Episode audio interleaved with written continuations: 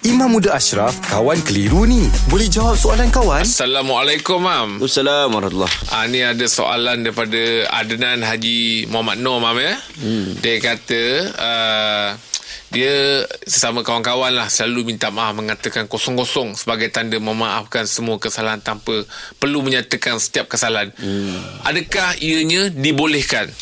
Okey, bagi perkara melibatkan general, hmm. kesalahan yang mungkin perasan tak perasan, kesalahan yang kecil hmm. dan tidak menimbulkan mudarat yang besar, maka diharuskan.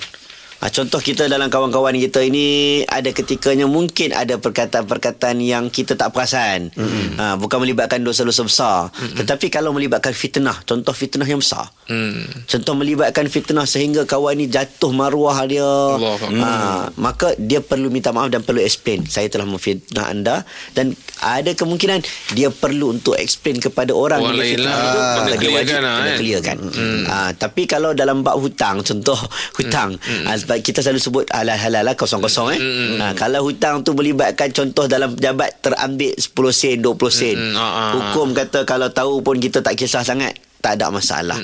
Benda itu dimaafkan. Tapi kalau lah contoh dia bukan terambil 10 sen, dia terambil 10 uh, ambil 10 ribu ringgit. Tiba-tiba nak kata halal kosong-kosong tak boleh. boleh.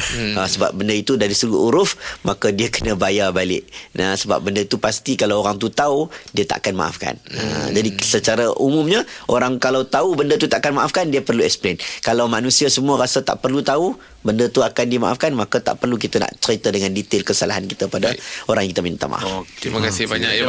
Alhamdulillah. Selesai juga satu kekeliruan dalam Kawan Tanya Ustaz Jawab. Dapatkan telekong Siti Khadijah di semua butik-butik SK seluruh Malaysia atau di www.sitikadijah.com. Telekong Siti Khadijah, lambang cinta abadi.